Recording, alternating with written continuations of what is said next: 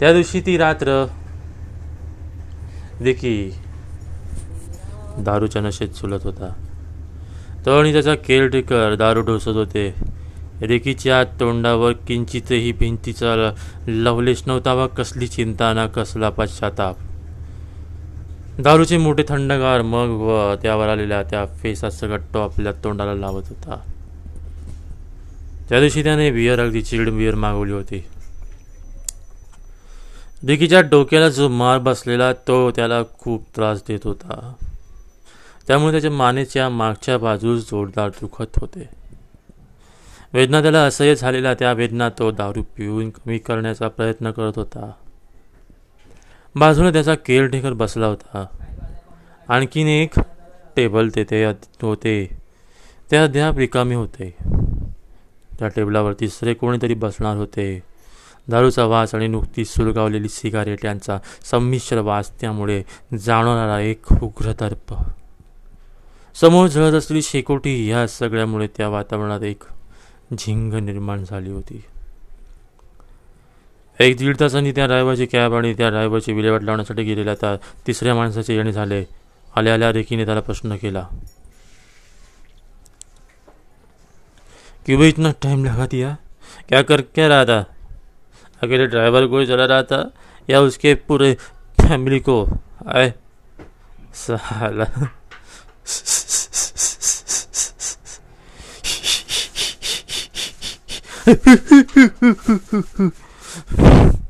अरे की, मेरे को एक बात समझा नहीं, तू उसको मारा क्यों? त्या नुकत्याच आलेल्या तिसऱ्या व्यक्तीने आपल्या जागेवर बसत बसत विचारले उसको तो मरना ही था। उसके वजह से मेरा बड़ा कंसाइनमेंट करीब करीब दस लाख का चला गया। मैं पूरा नहीं कर पाया सब इस बड़े की वजह से। उन लोगों का फ़ोन आएगा तो क्या होने वाला? आई डोंट नो लेकिन देख, मैं मेरा पैसा बराबर वसूलेगा। इसका फ़ोन अभी भी मेरे पास में ही है। पर क्या करेगा तू और कैसे करेगा? त्या तिसऱ्या इसमाने सिगरेटचा एक मोठा झुरका हवेत सोडत विचारला त्यावर की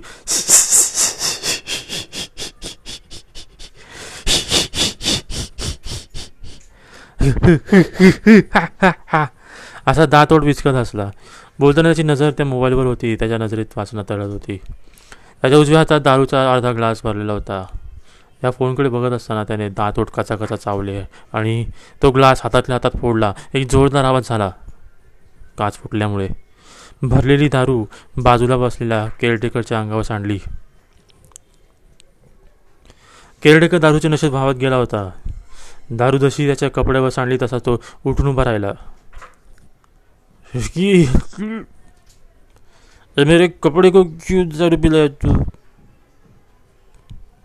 आज मेरे कपड़े ने कोई काम काम बड़ा वाला काम तो किया नहीं। ये बड़ा बड़ा काम तो ये कबरू ने किया है।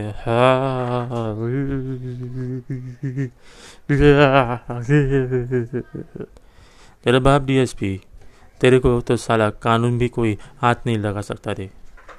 दूसरा तेरा पैसा हम्म, तेरा बाप भी कुर्सी पे बैठ के नोट छापता है।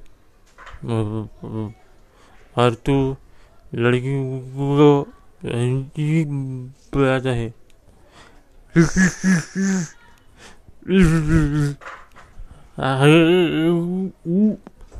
साले। पूरी पूरी हम्म, तू अकेले अकेले ले जाए हमको भी तेवढ्यात बाजूला बसले घबरून त्या केरडेकाच्या जोरदार कानाखाली वाजवली की।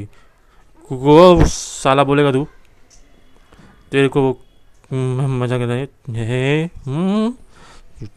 तेरी लंबी में इतनी ताकत कहाँ तेरी बीवी को तो मैं ठोकता हूँ तेरे से तो तेरी बीवी को ठोका नहीं जाता तू क्या त्याची वाक्य चालूच होते तो पुढे बोलणार होता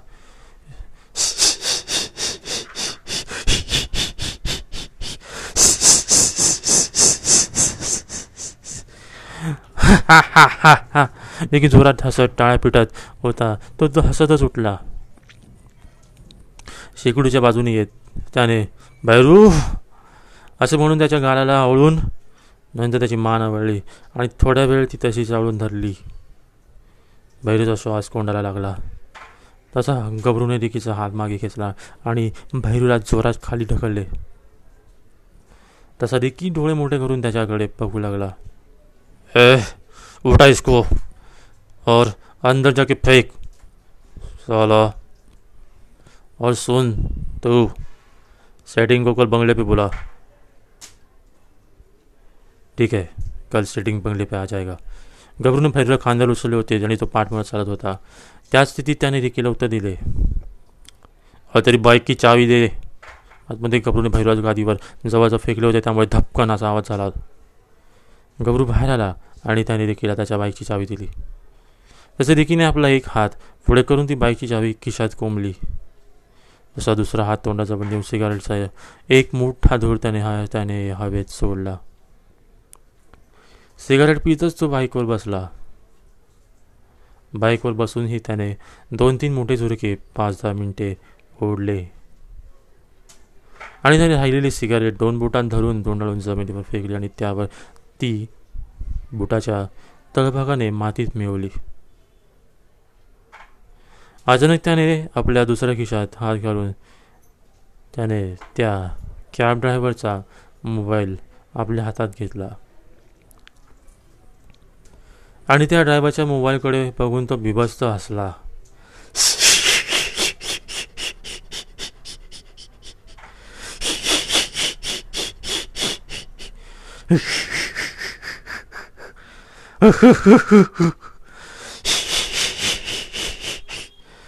नंतर त्याने तोंडाने आणि नाकाने संमिश्राचा फुटकार काढला.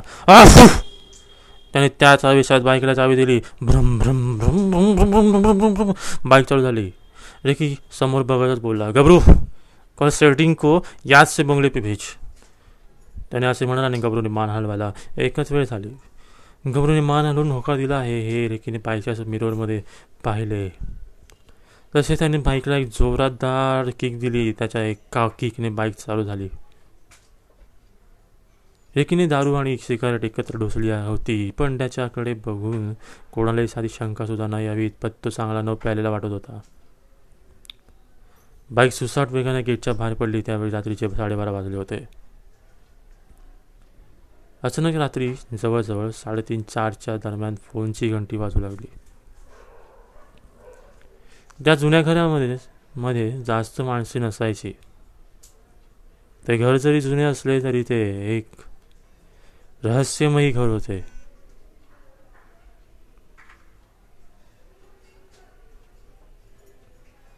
देखीच्या वडिलांनी म्हणजे डी एस पी रुद्रसेन यांनी ही आपली काही महत्त्वाचे कामाचे निर्णय येथेच लावले होते. या घराची रचना बसकी रचना जरी असली तरी त्यामध्ये प्रचंड असे गुप्त मार्ग आणि भुयार तसेच गुप्त खोल्याही होत्या. याची खबर ती फक्त मालकांना आणि त्यांच्या वारसांच्या माहितीत असायची. रेकीला या घराची पूर्ण माहिती होती. रेकीने लहानपणीचे काही दिवस इथे घालवले होते आणि त्याने आपल्या वडिलांचे सगळे कारनामे आणि त्यांचे निर्णय त्याने जवळून बघितले होते. लहानपणी वडिलांची आई आणि आपल्या आईला सोडून बाकीच्या सगळ्यांमध्ये त्याचा असलेला गुंता. यामुळे रेकीलाही हेच योग्य आणि तसेच वागणे योग्य असा समज झाला होता तसे त्याने मनात पक्के बसवले होते. रात्री चार वाजता जो फोन आला होता तो घाबरूनही उचलला. हॅलो वज देअर माझं समोरून झालं आहे गबरू ह्या सगळ्या गोष्टींशी चांगला परिचित असले आणि रुळलेल्या असल्यामुळे त्यांनी ही चांगले इंग्लिश शिकले होते. गबरू स्पीकिंग ए गबरू समोरून जो आवाज येत होता त्यात बऱ्यापैकी विदेशी बोली आणि त्याचा लहेजा जाणवत होता. ए गबरू listen to me it is India today he is coming home ऑस्ट्रे India हे टॅक इज फोर ही ह्या सगळ्या प्रश्नावर अजून काही वळसळ प्रश्न येऊ नये म्हणून त्याने सरळ सांगितले. Is not come here today त्यावर समोरून उदास श्वास सोडला गेला. Okay Gabru you take rest if he come द्या leave a message to me Gabru तो फ़ोन ठेवत असताना विचार पडला रे कि जो साढ़े बारह के इधर करीब इधर से निकला तो फिर वो कहाँ चला गया रहेगा? जान दे. अपने को क्या? मैं मस्त कसरत करके बहुत सारा खा लूँगा। असं मनात म्हणत त्याने तो फोनचा रिसिव्हर बाजूला करून ठेवला.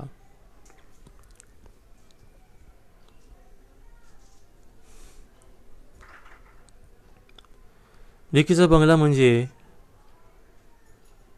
रिकीचा बंगला म्हणजे एक इमारत वजा सुबक देखणी टोलेगंज अशी वास्तू होती. दोन मजले आणि वरती रूपटॉप टेरेस आणि त्या सुंदर पूलवरती टेरेस असल्यामुळे खालून वर बघताना खास आकर्षण वाटायचे. तो पूल पूर्णतः काचेचा म्हणजे पारदर्शक. अगदी वरच्या टेरेसच्या बाही ड्र डोकावत असल्यामुळे त्या पुलाचे दर्शन पूर्णपणे व्हायचे. बंगल्याभोवती एक गोलाकार रस्ता तयार केला होता. तो रस्ता पूर्ण मागच्या पार्किंगसाठी असलेल्या जागेपासून ते थेट पुढच्या मुख्य लॉन आणि डान्स फ्लोअरला लागून असायचा. त्या जागेवर सुंदर आणि रंगीबेरंगी छोट्या छोट्या फुलांचे बगीचे त्यावर असलेल्या रंगकमानीमुळे पूर्ण लॉनच्या सृष्टी सौंदर्यात एक विलक्षण आकर्षकता निर्माण करत होती. रिकीच्या पारड्या आणि त्यात होणारा शोरगोल या सगळ्या गोष्टी त्या वातावरणाला खूप पूरक अशाच होत्या. कारण एक तर जिथे हा बंगला बांधला गेला होता ती एक उच्चभ्रू लोकांची वस्ती होती. पण रिकीच्या बंगल्यात जी सोय आणि जे पाहुणे यायचे त्याच्यासाठी आजूबाजूचे सगळे सगळ्या वयाचे लोक तिथे हमखास यायचेच. त्यात बाहेरचे पाहुणे जे ये जा करत राहायचे त्यांच्यासाठी खास पार्किंग आणि राहण्याची सोय अगदी दिमागात केली जायची. प्रत्येकाला घरात स्वतंत्र रूम त्या व्यतिरिक्त गेस्ट हाऊस आणि सर्वात साठी वेगळ्या आणि सर्वंटसाठी वेगवेगळ्या क्वार्टर्स तेथे बांधल्या गेल्या होत्या. गेस्ट हाऊस आणि क्वार्टर्स हे अनुक्रमे डाव्या आणि उजव्या बाजूला होते. हे असे मोठे बंगले रिकीसाठी काहीच नव्हते. त्याला ह्यापेक्षाही मोठ्या घराची अपेक्षा होती. घरातील सगळी माणसे कामे करण्यासाठी जग घरातली सगळी कामे करण्यासाठी माणसांची नेमणूक केली गेली होती. बागेत माळी आणि झाडू मारल्यानंतर बाजारात जाऊन स्वच्छ आणि चांगल्या फळभाज्या आणून देणे आणि सकाळचा एक चांगला हेल्दी नाश्ता बनवणे. ही सगळी कामे बरोबर सहाच्या ठोक्याला चालू व्हायची.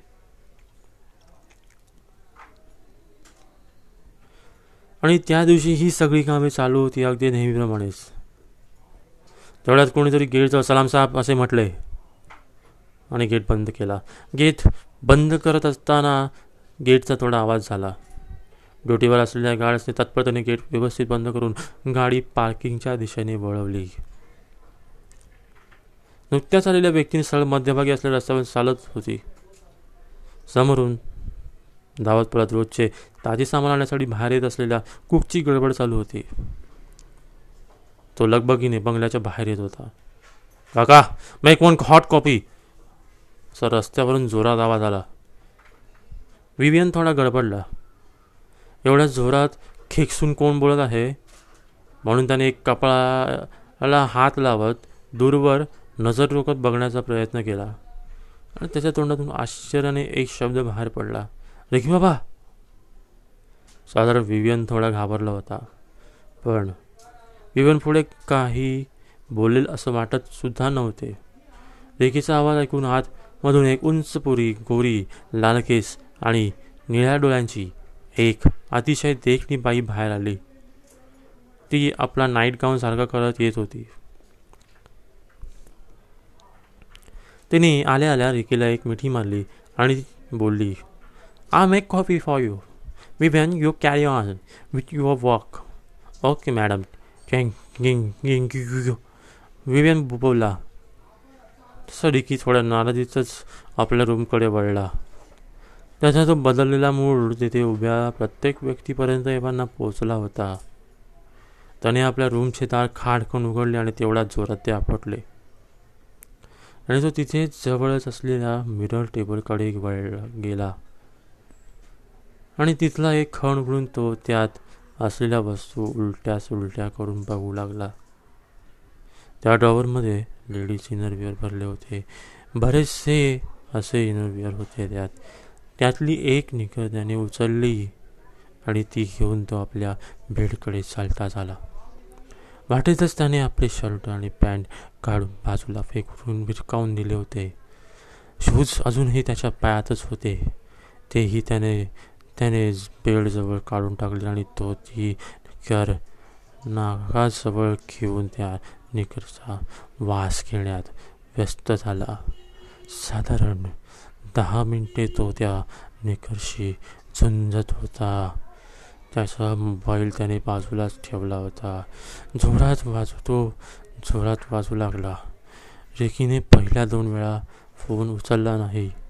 तिसऱ्या वेळेला जेव्हा मोबाईल वाजला तेव्हा रेकीने कंटाळून तो उचलला. समोर उत्तर येण्याच्या आधीच रिकी बोला ए your आस्कल why you call me in this time हा हा. तो पुढे काही बोलण्या इतक्या समोरून एक वजनदार आवाज आला भिंद्रावाला